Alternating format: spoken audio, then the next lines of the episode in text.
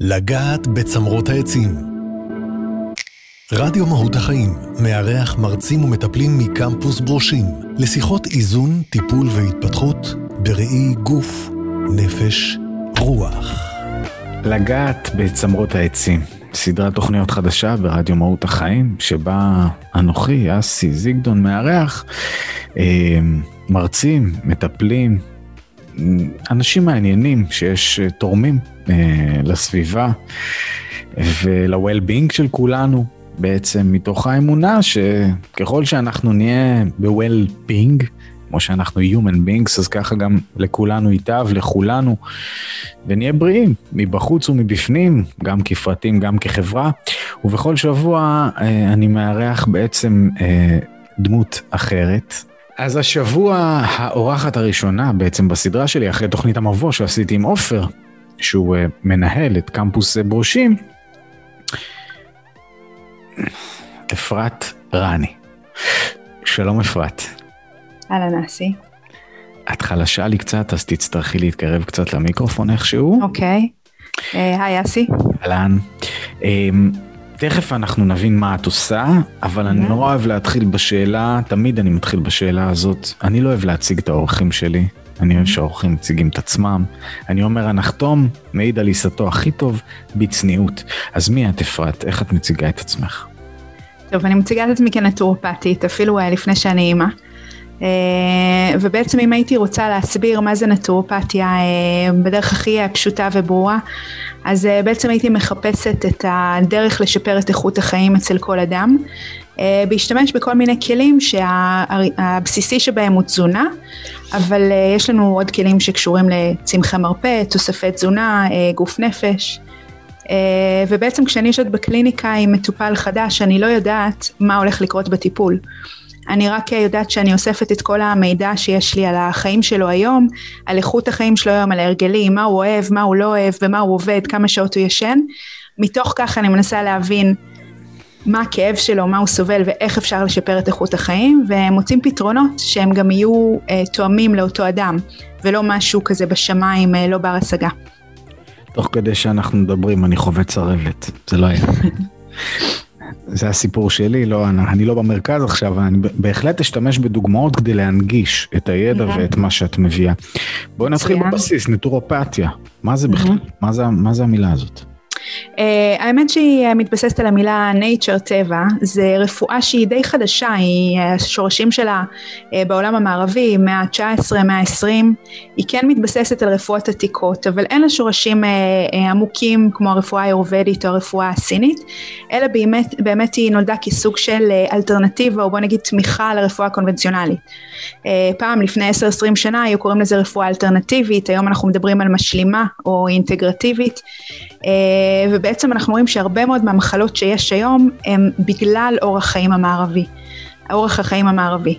זאת אומרת... אבל רגע, אני חייב לשאול, את אומרת שזה חדש יחסית, אבל... חדש יחסית. רפואת, רפואת אה, תזונה שמבוססת על הטבע, אם אני הבנתי נכון, הרמב"ם זה עוד חדש, זאת אומרת, אם אנחנו מדברים על תרבויות אה, שמאניות ותרבויות עתיקות, מה שקוראים mm-hmm. חלק מהאנשים תרופות סבתא, mm-hmm. עד לכל ההמצאות שיש לטבע, ועד, ועד אמירות של הרב יובל הכהן אשרוב, שאומר mm-hmm. שאת הכל יש בטבע, באופן, הוא קיצוני ודטרמיניסטי בקטע הזה. Mm-hmm. אני רוצה רגע להעמיק בנקודה, מה זאת אומרת רפואה חדשה? הרי הטבע תמיד עמד בשירות האדם, mm-hmm. לרקוח uh, תרופות, שלא לדבר על uh, צמחים כאלה ואחרים, גם שיש להם סגולות כאלה ואחרות, וזה עולם מטורף. אז מה כן. חדש בזה? אוקיי, okay, אז הרבה מהתרופות אה, שאנחנו משתמשים בהן היום בעצם מבוססות על, אה, על צמחים. אוקיי? למשל אה, האספירין הוא מבוסס על צמח, היום כמובן עושים אותו בצורה אה, סינתטית. הרבה אה, אה, תרופות היו מבוססות על צמחים. מה שקרה לנו במאה 200 שנים האחרונות, אנחנו מאוד התרחקנו מהטבע. התחילה המהפכה התעשייתית, ואנשים הולכים פחות כי הם נוסעים ברכבים, ונמצאים כל הזמן סביב קרינה של מחשבים, של סלולריים. אה, אז בעצם אה, מצד אחד התקדמנו ברמה האנושית, מצד שני מאוד התרחקנו מהטבע. והנטורופתיה בעצם נושאת את הדגל רגל של חזרה לטבע. ובעצם לתיאוריה שכן גוף האדם יכול לרפא את עצמו אם אנחנו נסיר את המכשולים. והמכשולים שלנו היום הם רבים. יש עישון, יש סטרס, יש קרינה, יש מיעוט שעות שינה, יש חשיפה לאור הכחול של המסכים. ויש תזונה מאוד מאוד קלוקלת שהיא מתאימה לעולם המערבי. תזונה מהירה שהיא לא מצריכה מאיתנו ללקט או לבשל, ואלה בעצם היום גורמי המחלות העיקריים. במה אבל הבשורה של אנדרופתיה מבחינה הזאת שהידע זה ידע קדום, זה ידע ימצא, קדום, הומצא משהו חדש? נחקרו הרבה mm. דברים. זאת אומרת, זאת אומרת, נעשו מחקרים על הנחות או על ידע או על תגליות כאלה ואחרות, אבל חקרו אותם, זאת אומרת, ביססו את זה בצורה מדעית.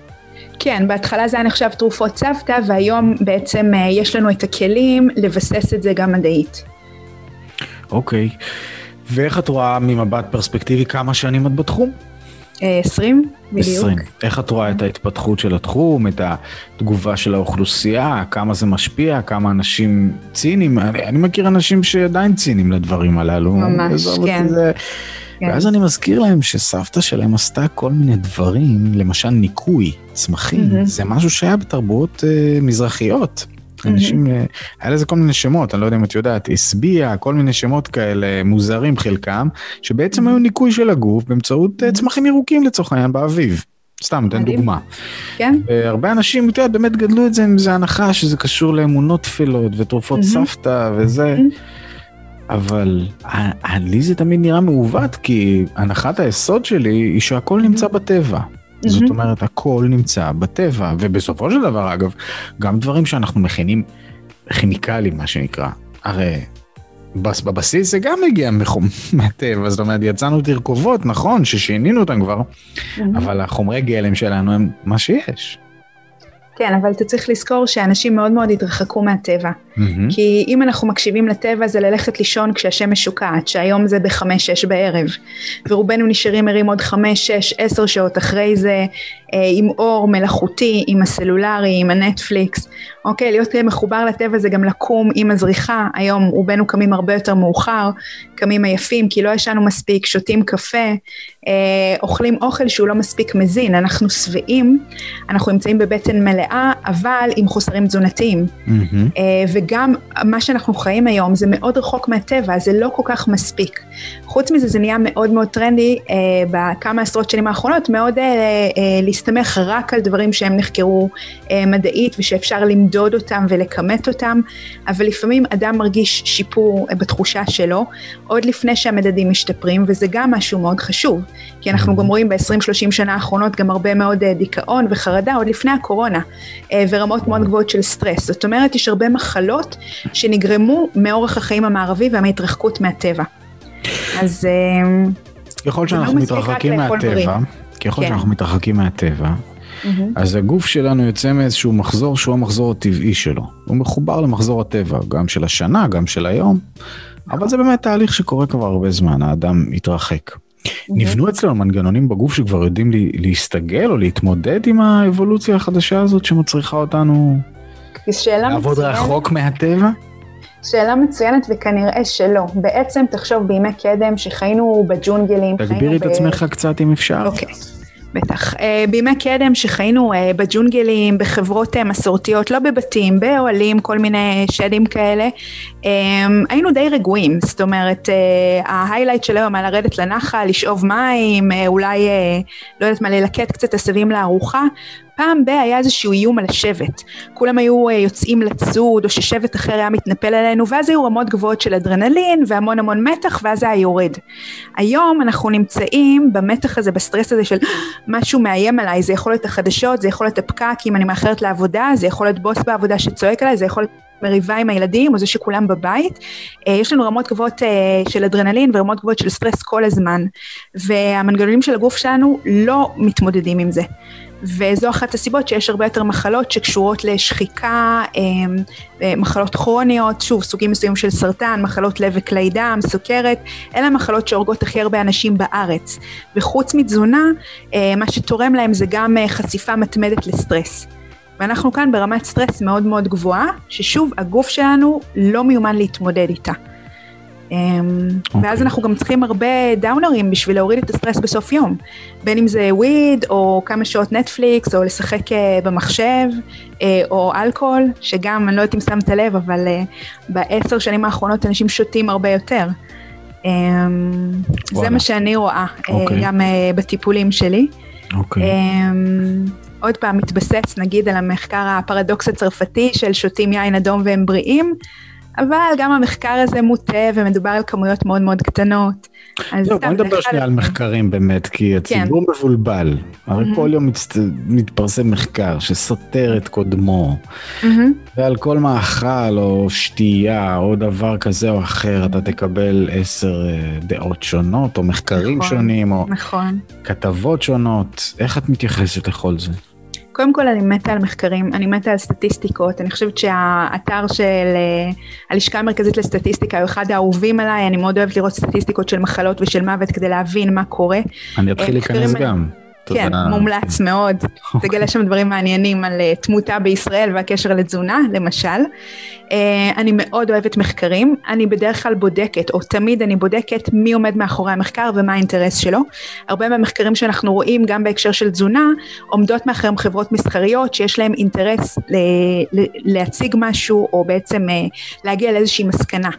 אה, אז זאת אומרת כל מחקר אפשר להטות לכל כיוון.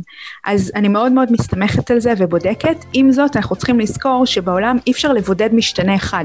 זאת אומרת אי אפשר להגיד שהעגבניות הן אלה שגורמות לך לצרבת, ואי אפשר להגיד שהליקופן שבעגבניות זה מה שיציל אותך מסרטן ההרמונית. זה הרבה מאוד דברים.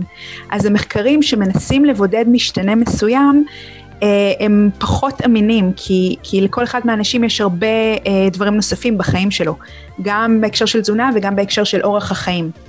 אה, זאת אומרת, זה נחמד, זה מוסיף, אבל אתה יודע, כשאתה לוקח שני משתנים שהם לא קשורים, אתה יכול להגיע למסקנות מאוד משעשעות, hmm. שהן לא בהכרח תואמות מציאות. אפרופו זה, מה המפתח בגישה? אנחנו מבינים כבר שגם אין חוקים. זאת אומרת, mm-hmm. בדיוק כמו שאמרת עכשיו, mm-hmm. כל האמירות האלה של זה גורם לזה, הרי יש אחד שחלב יפרק לו את הצורה, ואחד שחלב לא יזיז לו, נכון? נכון, או אפילו יועיל לו. בדיוק, או, זה, או, זה לא או. שמעתי כבר הרבה זמן, אני מוכרח להגיד, חלב כן. פרה שיועיל למישהו? תראה, זה, זה מאוד יש מאוד... דבר כזה? יש... אה, כל הזמן אומרים, חבר'ה, חלב פרה זה לעגלים, עזבו אתכם, זה לא לבני אדם. זה לעגלים, ובארץ גם החלב פרה עובר פסטור על, זאת אומרת חימום בטמפרטורה מאוד גבוהה שמשנה את מבנה החלבון. עם זאת, אנשים אה, שמערכת העיכול שלהם מותאמת לעיכול של חלב, בדרך כלל אנשים ממוצא אירופאי ולא מזרחי, שיצרכו חלב, לא את החלב מהסופר, אלא חלב נקי טרי מעז או פרה בחצר, זה לא יזיק להם ואפילו יועיל. כמובן שזה אוטופי, זה לא כל כך נגיש לנו בארץ, אז אנחנו נוטים להגיד, אוקיי, החלב לא בריא לנו. אבל אין דבר כזה, משהו שהוא לא בריא לכולם באופן גורף, ותמיד אתה מוצא את האדם בן המאה ה-20 שעישן קופסת סיגריות ליום וחי ונפטר בסביבה טובה בבית שלו. אז תמיד יש יוצאי דופן, אנחנו לא יכולים להסתמך עליהם, אני גם מאוד מאוד אוהבת סטטיסטיקות ומספרים. זאת אומרת, נכון שיכול להיות מקרה נקודתי של מישהו שאכל ממש רע, לא עשה ספורט, עישן כבד וחי אה, בבריאות מדהימה ונפטר בשיבה טובה, גם יש מקרים, אבל הרבה יותר מקרים יש של אנשים שאוכלים גרוע ולא ישנים ולא עושים פעילות גופנית וסובלים ממחלות אה, בגילאים אה, יותר ויותר צעירים. אה, אני אגיד אפילו שהמחקרים מדברים על כך שהדור של הילדים שלנו של עכשיו, כנראה שתוחלת החיים שלהם תהיה יותר נמוכה משלנו. למרות שעד עכשיו, אה, עם ההתקדמות של המדע, זה תמיד היה ההפך. שוב, כי הם לא זזים וכי הם אוכלים אה, ג'אנק, מה לעשות? Mm. כן. אז את מתחברת לראשי התיבות של הרמב"ם למילה בריאות. מאוד, מאוד. זו יפחית אוכלו ויגביר mm-hmm. תנועתו. Mm-hmm. כשאת את, את מלמדת בקמפוס ברושים נטורופתיה, נכון. את מטפלת בקליניקה ברחובות, נכון? Mm-hmm. תקני אותי אם אני טועה. ובזום. ובזום כמובן, הנה אנחנו גם בזום. מה הדבר החשוב ביותר שאת יכולה לומר כמטפלת, כמשפט שהוא האני מאמין שלך? זה המנטרה שלך מעל הדלת. וואו. בגישה אה, שלך, את יודעת. שאנחנו כמובן מראש מדברים פה על גישה הוליסטית. זאת התפיסת עולם של מהות החיים, הכל קשור בהכל, גוף, נפש, רוח, אין, אי אפשר להפריד בין הדברים. כן, וקודם אוקיי, כל גם חשוב לציין, חשוב לציין גם שבנטורופתיה אה, אין טיפול אחד דומה למשנהו. זאת אומרת, יגיעו אליי שני אנשים אחד אחרי השני עם אותה מחלה ועם אותם סימפטומים, והם עשויים לקבל תפריטים או הנחיות שונות לחלוטין. אוקיי? כי בעצם יש התאמה אישית. אבל אני חושבת אה, שמה שבדרך כלל אני יכולה להגיד שזה קשור לשמחה. אה, אנחנו רואים אה, אנשים שהם אה, חולים וזה גם יודעים מסטטיסטיקות קונבנציונליות בבתי חולים גם אדם שמגלים לו מחלה קשה ויש לו שמחת חיים ואהבה תמיכה מהסביבה שלו אז יש יותר סיכוי שהוא יחלים או שהוא יחיה באיכות חיים יותר גבוהה. זאת אומרת אני מאוד עובדת על התזונה כשמגיעים אליי מטופלים אבל אני חושבת שהעניין של השמחה והאהבה בחיים של האנשים מאוד מאוד תורמת להחלמה. אה, לא חייב להיות אופטימיות, לא חייב להיות חשיבה חיובית. אה, המקום של באמת האהבה עצמית והשמחה הבסיסית. אוקיי? שהיא לא תלויה בנסיבות חיצוניות. זאת אומרת, גם אם כרגע אנחנו בסגר ויש קריסה כלכלית ויש הרבה אנשים שחולים אה, ויש הרבה קשיים, זה לא אומר שאני לא יכולה להיות שמחה בחיים שלי ועם עצמי וזה לא מבזה את הסבל של האחר. עכשיו בואי ניקח רגע דוגמה, בסדר? כן. בא בן אדם, ניקח אותי אפילו, בסדר. כן. שים אותי פה, בכיף. בא עם צרבת.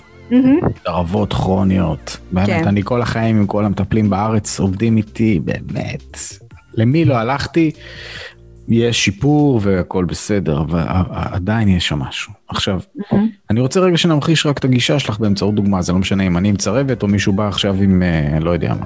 לא, צרבת זה דוגמה מצוינת. כן, צרבת, קצת רפלוקס, זה, בקע שרפתי, עניינים, פה, שם, okay. זה, זה סיפור כזה שזה מה שחוזר על עצמו, בסדר? כן. קצת להמחיש את הגישה שלך, אסי יבוא אלייך ו... אני בא אלייך okay. ומה אוקיי. קורה?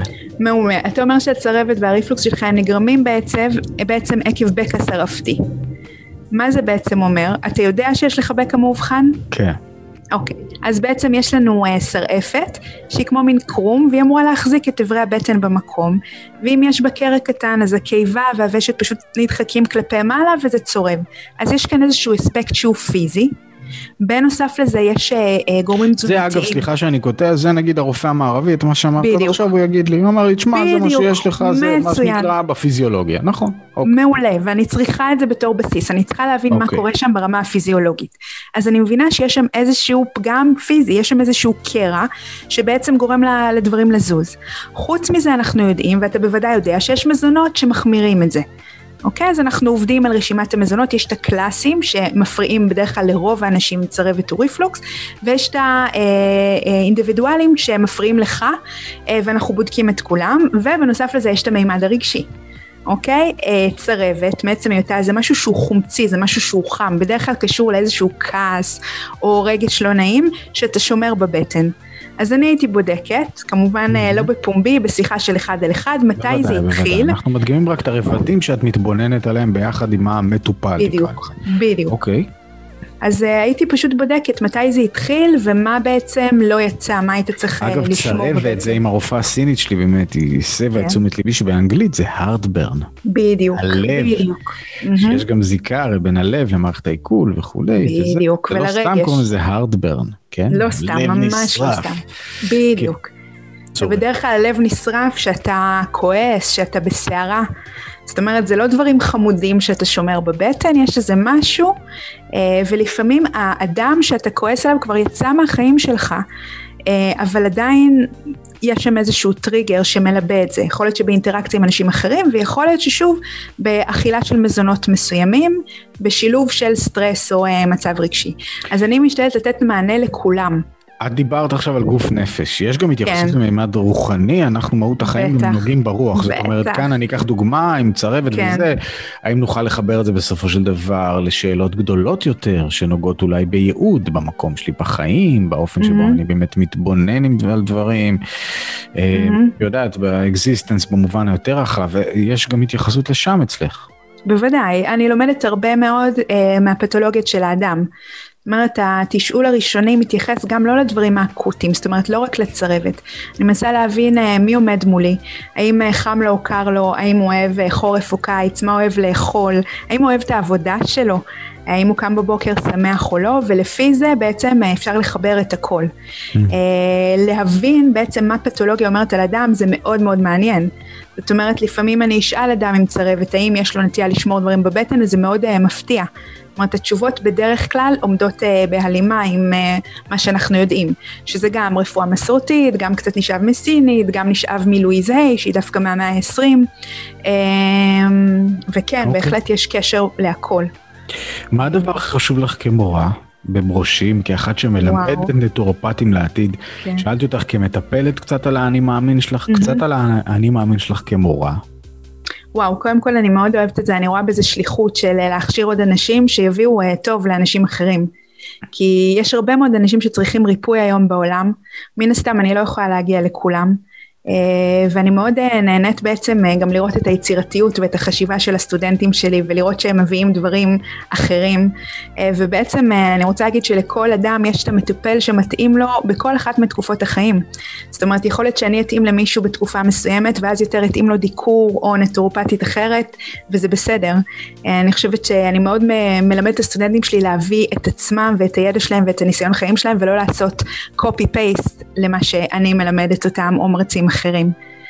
אה, אני חושבת שזה אחד הדברים הכי מרגשים בחיים שלי, לראות אה, את הסטודנטים נגיד בשנה האחרונה בקליניקה, קודם כל שבועות ראשונים בקליניקה שאני צופה בהם בסטאז' אני בדרך כלל בוכה מהתרגשות, מ- מלראות איך הם עברו את המסלול הזה של הארבע שנים ויצאו וואו, כאילו, אנשים עם ידע ורגישות. מהמם, אותי כבר שכנעת לבוא אגב, תדעי. אני אעשה לעצמי את המבחן הזה בכל תוכנית נראה לי, אני אשאל את עצמי האם האם המרואיין אה, או מי שמשוחח איתי אה, משכנע אותי באמת אה, לבוא? כן, לגמרי. אני מאוד מתרשם בעיקר מהתשוקה שלך, מאהבת כן. הדבר, זה מאוד ניכר. ממש. שמאוד מחוברת לזה. הרווחת את זה ביושר, באותנטיות, זוהי דרכך.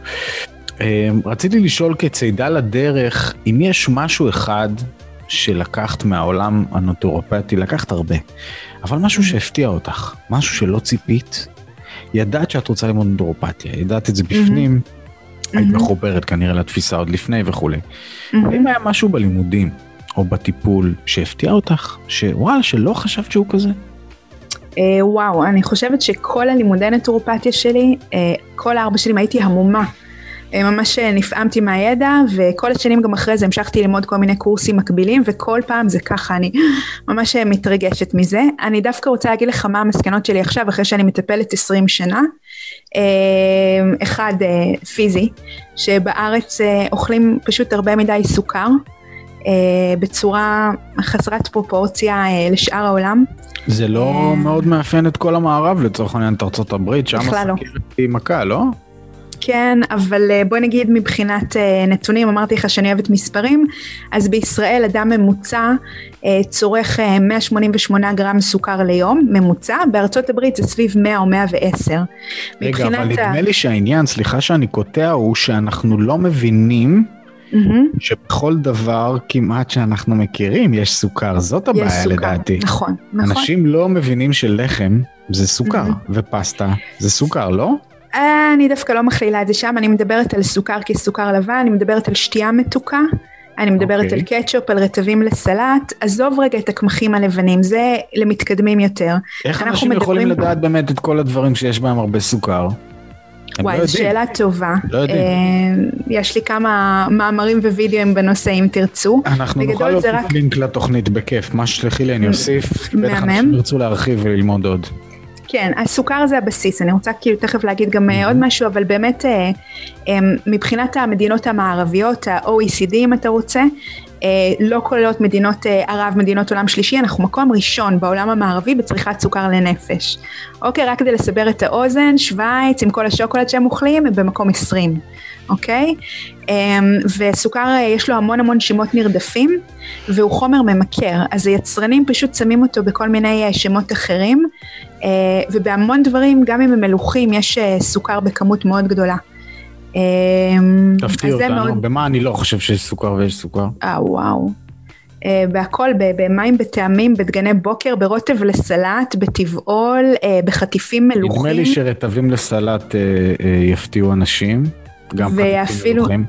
אפילו בטחינה ממסעדות, אתה מכיר שאתה מקבל את הקופסה הקטנה החמודה הזו של הטחינה, יש בזה סוכר. אז ללכת על גולמית עם לימון, את אומרת, ומים. תוצרת בית, כן, אני חושבת שזה חלק מהעניין לחזור להכין יותר דברים בבית, כי במתועש בעצם מחפשים את הכי זול והכי עמיד, כדי שזה יהיה רווחי לחברות, וזה בסדר גמור. אנחנו רק צריכים לדעת את זה.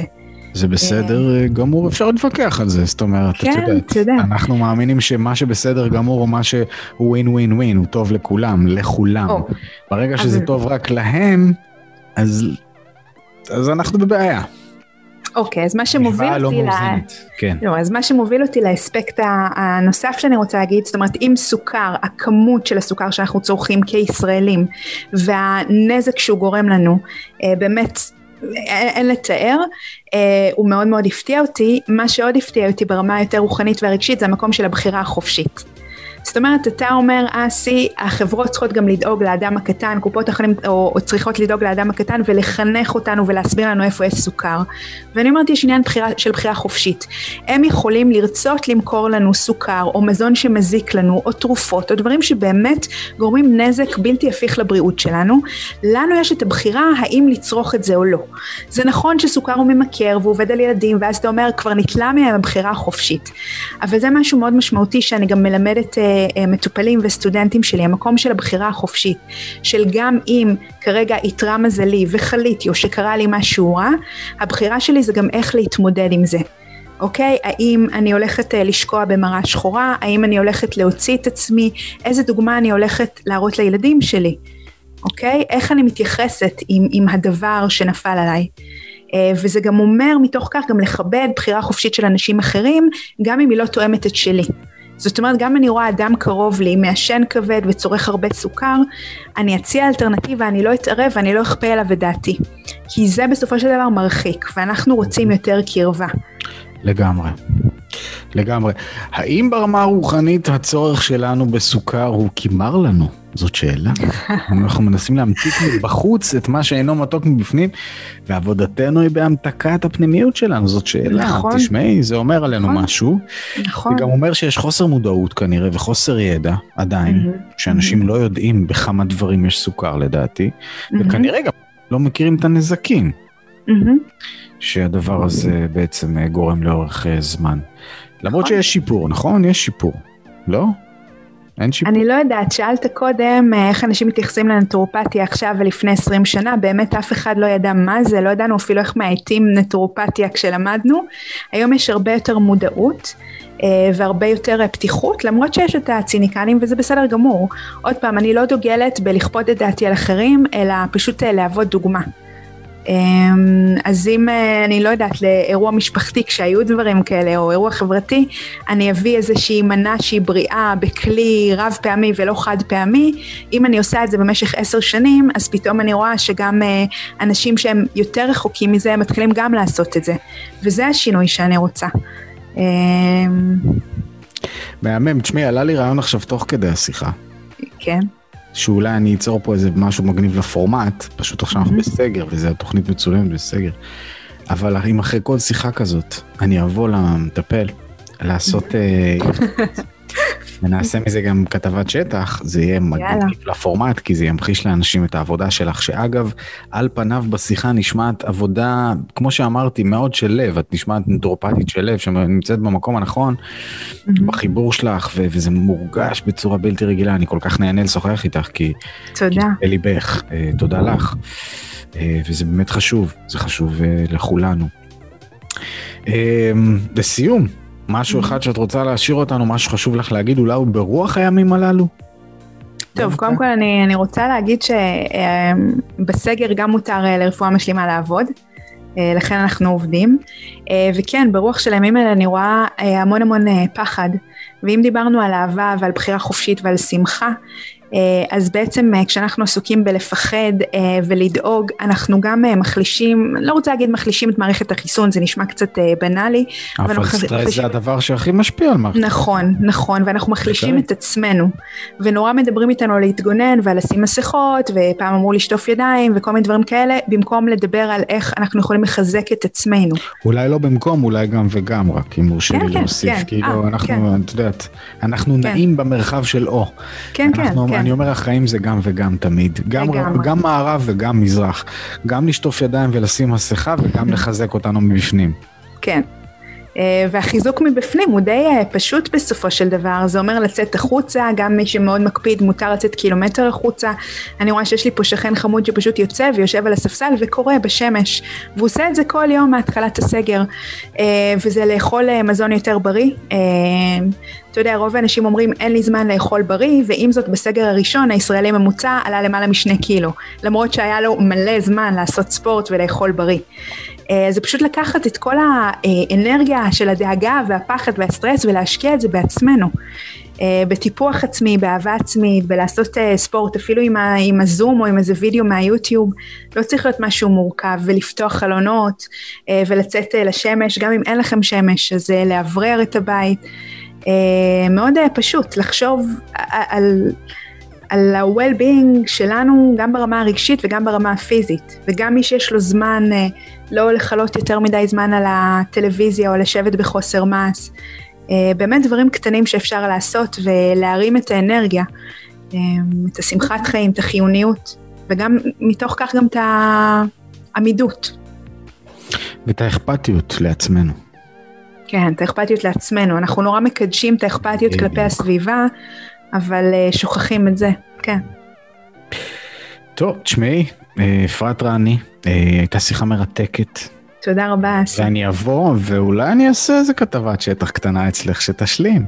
יאללה, בכיף. את התוכנית הזאת. אז תודה על הידע, ועל מי שאת, ושתמשיכי בדרך. אצלנו אומרים ישר רוח. ותודה. תודה לך, אסי.